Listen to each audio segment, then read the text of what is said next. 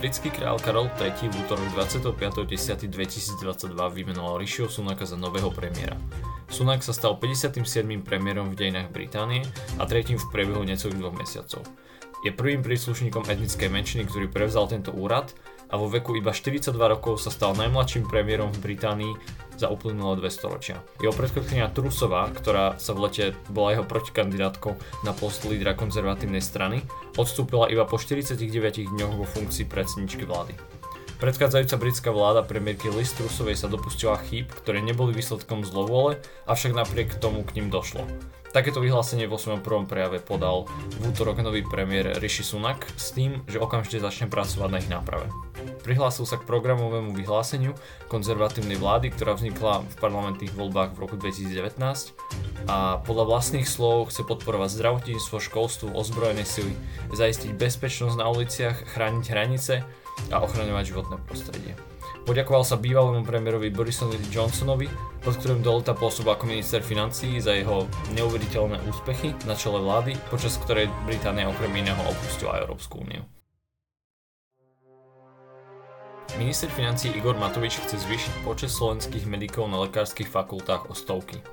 Deklaroval, že rezort uvoľní peniaze, aby sa školám vynahradili straty z príjmov za zahraničných medikov a majú sa o milióny eur, ktoré pôjdu našim fakultám na to, aby e, otvorili viacej miest pre slovenských študentov. Vyplýva to z jeho vyjadrenia na sociálnej sieti. E, Slovensko má momentálne eminentný záujem zvýšiť počet medikov približne zo 700 na 1200 v ročníku už od nasledujúceho roka. Matovič poukázal, že na Slovensku vzdelávame v ročníku cca 430 medikov zo zahraničia, pri ktorých je teda príjem lekárskej fakulty na jedného študenta o 4000 eur vyšší ako pri slovenskom študentovi. Je preto podľa neho nerozumné, aby sa lekárskym fakultám nezaplatil rozdiel a nezískali teda ročne dodatočné stovky miest pre slovenských medikov, pri ktorých je väčšia šanca, že zostanú na Slovensku.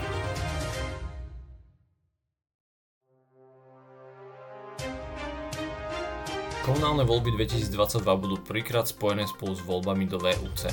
Už túto sobotu si zvolíme starostov a primátorov obcí a miest, taktiež ako poslancov obecných a mestských zastupiteľstiev. Volič dostane dva hlasovacie listky, jeden na voľbu starostu alebo primátora, druhý poslancov. Za poslancov zastupiteľstva budú zvolení kandidáti, ktorí získajú vo volebnom obvode v poradí najviac platných hlasov. Za starostu alebo primátora bude zvolený ten kandidát, ktorý získa najviac platných hlasov. Súčasťou tohto ročných volieb je taktiež moratórium. To začalo vo štvrtok 27.10.2022 a bolo skrátené na základe novely volebného zákona na 48 hodín.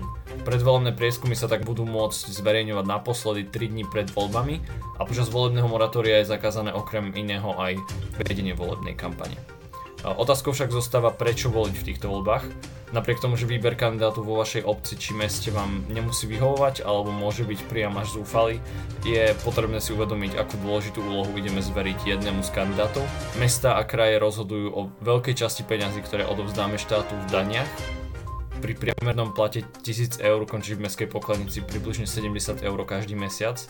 O ich osude teda rozhodujú práve starostovia a mestskí poslanci. Vedenie krajov a miest má tiež priamy vplyv na kvalitu riadenia škôl, zdravotníckých zariadení a verejnej infraštruktúry ako napríklad miestnych ciest a chodníkov. Takže aj v prípade, že medzi kandidátmi ste si nenašli svojho favorita, zvážte darovanie svojho hlasu aspoň jemu najpodobnejšiemu kandidátovi, nech sa mestá, v ktorých momentálne žijeme, nedostanú do rúk niekoho, s kým nesúhlasíme.